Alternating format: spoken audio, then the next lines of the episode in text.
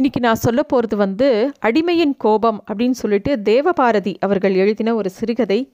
இது வந்து சிறந்த சிறுகதைகள் அப்படின்னு சொல்லிட்டு ஒரு தொகுப்பு கலைஞன் பதிப்பகத்தில் போட்டிருக்காங்க. அதை தொகுத்தவர் வந்து சா. கந்தசாமி அவர்கள். அதிலிருந்து தான் இந்த ஒரு கதையை எடுத்து சொல்கிறேன் இந்த கதை எப்படி ஆரம்பிக்கிறதுனா நாயுடு தெருவாசற்படிக்கு வந்ததும் அவரை பின்தொடர்ந்து வந்து கொண்டிருந்த அவரது மனைவி தன் கையில் இருந்த டிஃபன் கேரியரையும் கொடை கொடையையும் நாயுடுவிடம் கொடுத்தார்.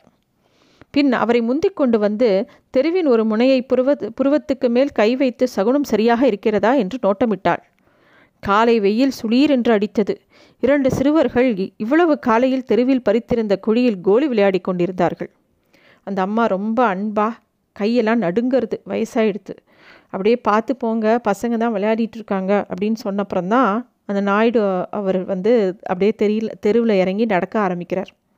கிட்டத்தட்ட முப்பது வருஷங்களுக்கு மேலாக ஒரே மாதிரி இதே ரொட்டீனில் அவர் போயிட்டுருக்கார். நாயுடுங்கிறது அவரோட முழு பெயர் வந்து வரதராஜலு நாயுடு. வரதராஜலுங்கிற பேர் மறைஞ்சி போச்சு. எல்லாரும் நாயுடுன்னு தான் அவரை கூப்பிடுவாங்க. புரசவாக்கத்தில் தான் வீடு வாடகை வீடு தான். ஆனால் அந்த தெருவில் யார் வந்தாலும் நாயுடு வீடு எது அப்படின்னு கேட்டால் இவங்க வீட்டை காமிப்பாங்க. அந்த புரசவாக்கமே ரொம்ப மாறி போச்சு அந்த காலத்தில் இருந்த மாதிரி இல்லை. இப்போ விதவிதமான விளக்குகள் தார் ரோடு தெருக்கள் வீடுகள் மனிதர்கள் எல்லாமே நவீனமாக ஆயிடுத்து. இவருக்கு வந்து ரெண்டு பக்கமும் செம்மண் ராஸ்தா இருந்தது. ரெண்டு பக்கமும் தூங்கு மூஞ்சி மரங்கள் இருந்தது. அதெல்லாம் ஞாபகம் வருது. அப்படியே நடந்து போய்கிட்டே இருக்கார். கையில் கொடையை பிடிச்சிக்கிட்டு நடந்து போகிறாரு கையில் இன்னொரு கையில் ஒரு டிஃபன் கேரியர் வேறு இருக்குது அந்த பித்தளையாலான டிஃபன் கேரியர். உள்ளே ஈயம் பூசப்பட்டிருக்கிற டிஃபன் கேரியர். அது கூட அவர் காசு கொடுத்து வாங்கினதில்லை. ரெண்டு மாதத்துக்கு முன்னாடி செத்து போன முதலாளி தான் ஒரு சமயம் இவருக்கு இதை நீ வச்சுக்கோ அப்படின்னு ரொம்ப ஆசையாக அன்பாக கொடுத்தார். அது ரொம்ப பழைய டிஃபன் பாக்ஸு. கிட்டத்தட்ட கால் நூற்றாண்டுக்கு அதிகமான வயசு அந்த டிஃபன் பாக்ஸுக்கு. அதை எடுத்துகிட்டு அப்படியே நடந்து போய்கிட்டே இருக்கார். சிவப்பான வத்தலான உடம்பு நாயுடுக்கு நரைச்ச தலை நெத்தியில் விபூதிக்கு மேலே ஒரு சந்தனம் போட்டு கருப்பு கோட்டு வேஷ்டி கையில் டிஃபன் கேரியர் கையில் கொடை காலில் செருப்பு கிடையாது. நாய் நாயுடு வந்து ரொம்ப பழைய காலத்து மனுஷர். இன்னும் கொஞ்சம் தூரம் நடந்தால் சென்ட்ரல் ஸ்டேஷன் மணி கொண்டு வரும். ஆனால் இங்கேருந்தே அவருக்கு மணி பார்க்க தெரியும். அவ்வளோ தீட்சண்யமான பார்வை அவருக்கு. அவர் வந்து கணக்கு எழுதும்போது மட்டும்தான் கண்ணாடி போட்டுப்பார். மற்றபடி வேறு எப்பயுமே கண்ணாடிலாம் போட்டுக்க மாட்டார். கையில் வந்து ஒரு உள்ளங்கை அளவில் ஒரு கடிகாரம் இருக்குது ரோமன் எழுத்துக்களில் பொறிக்கப்பட்டது. அவங்க மாமனார் வந்து முதல் வருஷ தீபாவளிக்கு அவருக்கு வாங்கி கொடுத்தது. அவர் வந்து அதில் மணி பார்த்து மணிக்கூண்டில் இருக்கிற டைமும் அந்த கையில் இருக்கிற கடிகாரத்துலேயும் சரியான டைமான்னு பார்த்துக்கிறார் ஐயோ லேட் ஆகிடுது அப்படின்னு அவர் மனசில் படுறது.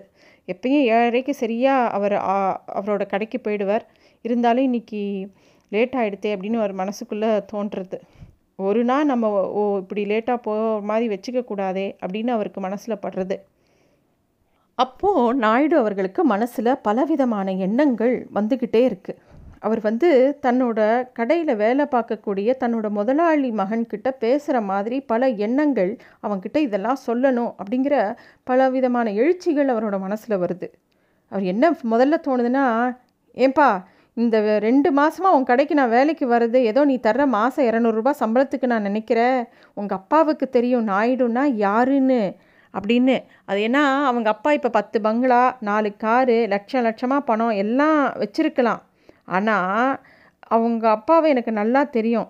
ஏதோ நம்ம ஊர் ஆளு மெட்ராஸில் கடை வைக்கிறாரே கூட மாடையாக ஒத்தாசையாக இருப்போமேன்னு வந்தது. அது கூட நானாவா வந்தேன். உங்கள் அப்பா தான் எங்கள் வீட்டுக்கு வந்து ஊரில் என் வீட்டுக்கு வந்து நாயுடு இந்த மாதிரி நான் வந்து ஒரு கடை பிடிச்சிருக்கேன்ப்பா கடை போடுறேன்.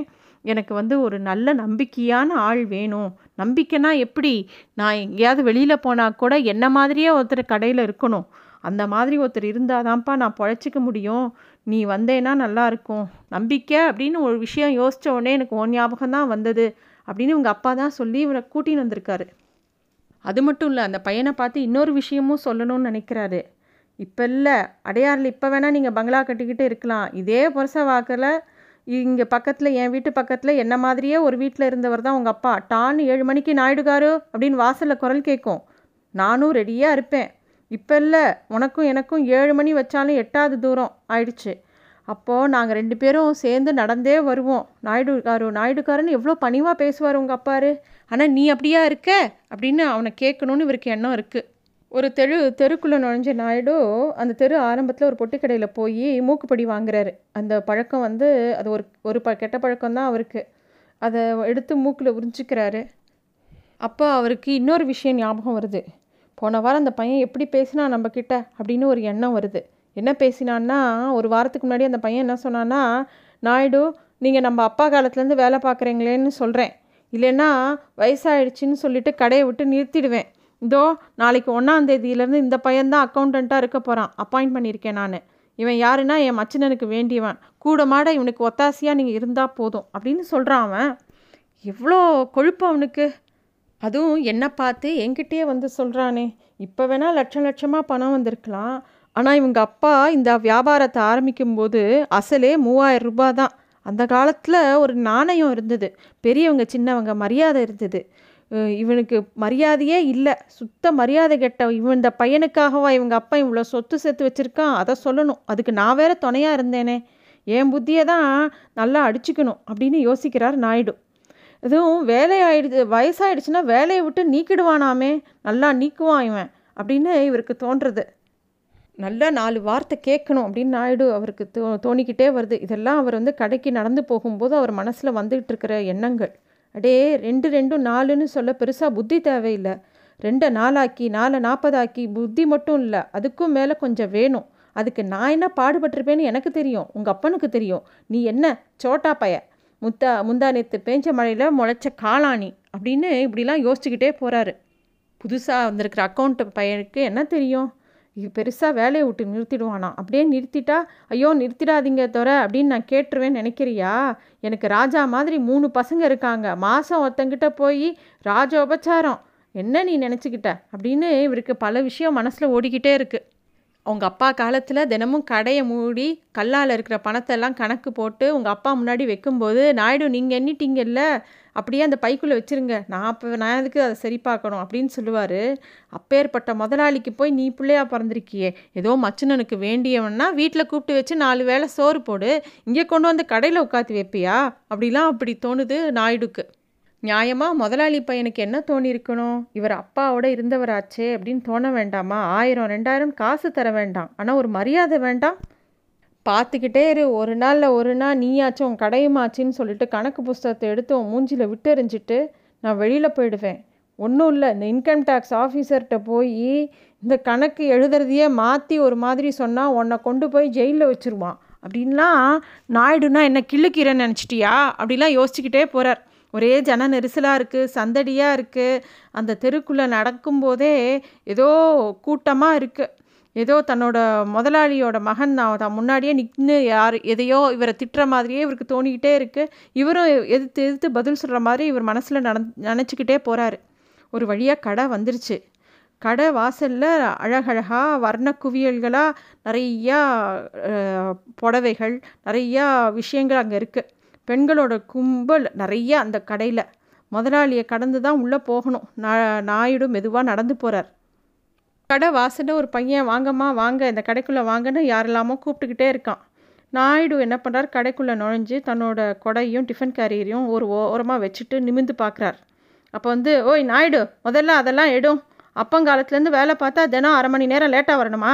கணக்கு பார்த்து காசை வாங்கிட்டு போய் சேரும். உமக்கு தள்ளலை. அப்படின்னு கத்துறான் அந்த முதலாளியோட பையன். நாயுடு ஏதோ சொல்ல வரார் ஆனால் வார்த்தைகளே வரல அவருக்கு. என்ன இப்படி இறக்கம் இல்லாமல் பேசுகிறான் அப்படின்னு மனசுக்குள்ளே தோணுதே தவிர பதில் சொல்ல முடியல அப்படியே தடுமாறுறார். இனிமே என்ன பண்ணுறது அப்படின்னு யோசிச்சுக்கிட்டே நிமிந்து பார்க்குறார் அந்த புதுசாக வந்துற கணக்கு எழுதுகிற பையன் உட்காந்து கணக்கு எழுதிட்டு இருக்கான். நாயுடு கண்களில் அப்படியே கண்ணீர் அப்படியே திரையாக மறைக்கிறது. என் தன்னை மாதிரியே தள்ளாமையான மனைவி இருக்கா அப்படின்னு தன்னையே நம்பியிருக்கிற ஜீவனை நினச்சி இன்னும் கண் கலங்குறார். மூணு பிள்ளைகள் இருக்கா? ஆனால் மூணு மூணு விதம். இவங்கள நம்பியா? அதெல்லாம் சரியாக வராது அப்படின்னு அவருக்கு யோசனையாக இருக்குது செக்கு மாடி மாதிரி துணி வியாபாரம்தான் வாழ்க்கை அப்படின்னு வாழ்ந்தாயிடுச்சு. இத்தனை கால உறவில் இவ்வளோ உழைச்சப்புறம் இவனே இப்படி இருந்தால் இனிமேல் எவங்கிட்ட போய் புதுசாக வேலை தேடுறது அப்படின்னு நாயுடுக்கு தோன்றுறது சரி இப்போ என்ன பண்ணலாம் அப்படின்னு யோசிச்சுட்டே இருக்கார். அப்படின்னு நின்றுக்கிட்டே இருக்கார். கண்ணிலேருந்து ஜலமாக வருது. யாருமே எதிர்பார்க்கல. அடியற்ற மரம் போல் திடீரென்று நெடுஞ்சாண்டையாக தரையில் சாய்ந்தார் நாயுடு. அவரின் நடு நடுக்குகின்ற கைகளில் சின்ன முதலாளியின் பாதங்கள். ஓ கணக்கு பிள்ளை எழுந்துரும் எழுந்துரும் வயசாயும் புத்தியே இல்லை? மிகுந்த பிரயத்தனத்துடன் சற்று நேரம் கழித்து எழுகையில் நூறு வயசு முதுவை திடீர் என்று தன் மீது கவிந்து பாரங்கொண்டு அழுத்துவது போலவும் மீட்சி இன்று காலம் காலமாய் மிதிப்பட்டு கொண்டிருக்கும் அல்பமான புழுவாய் தான் மாறியிருப்பது போலவும் உணர்ந்தார் நாயுடு.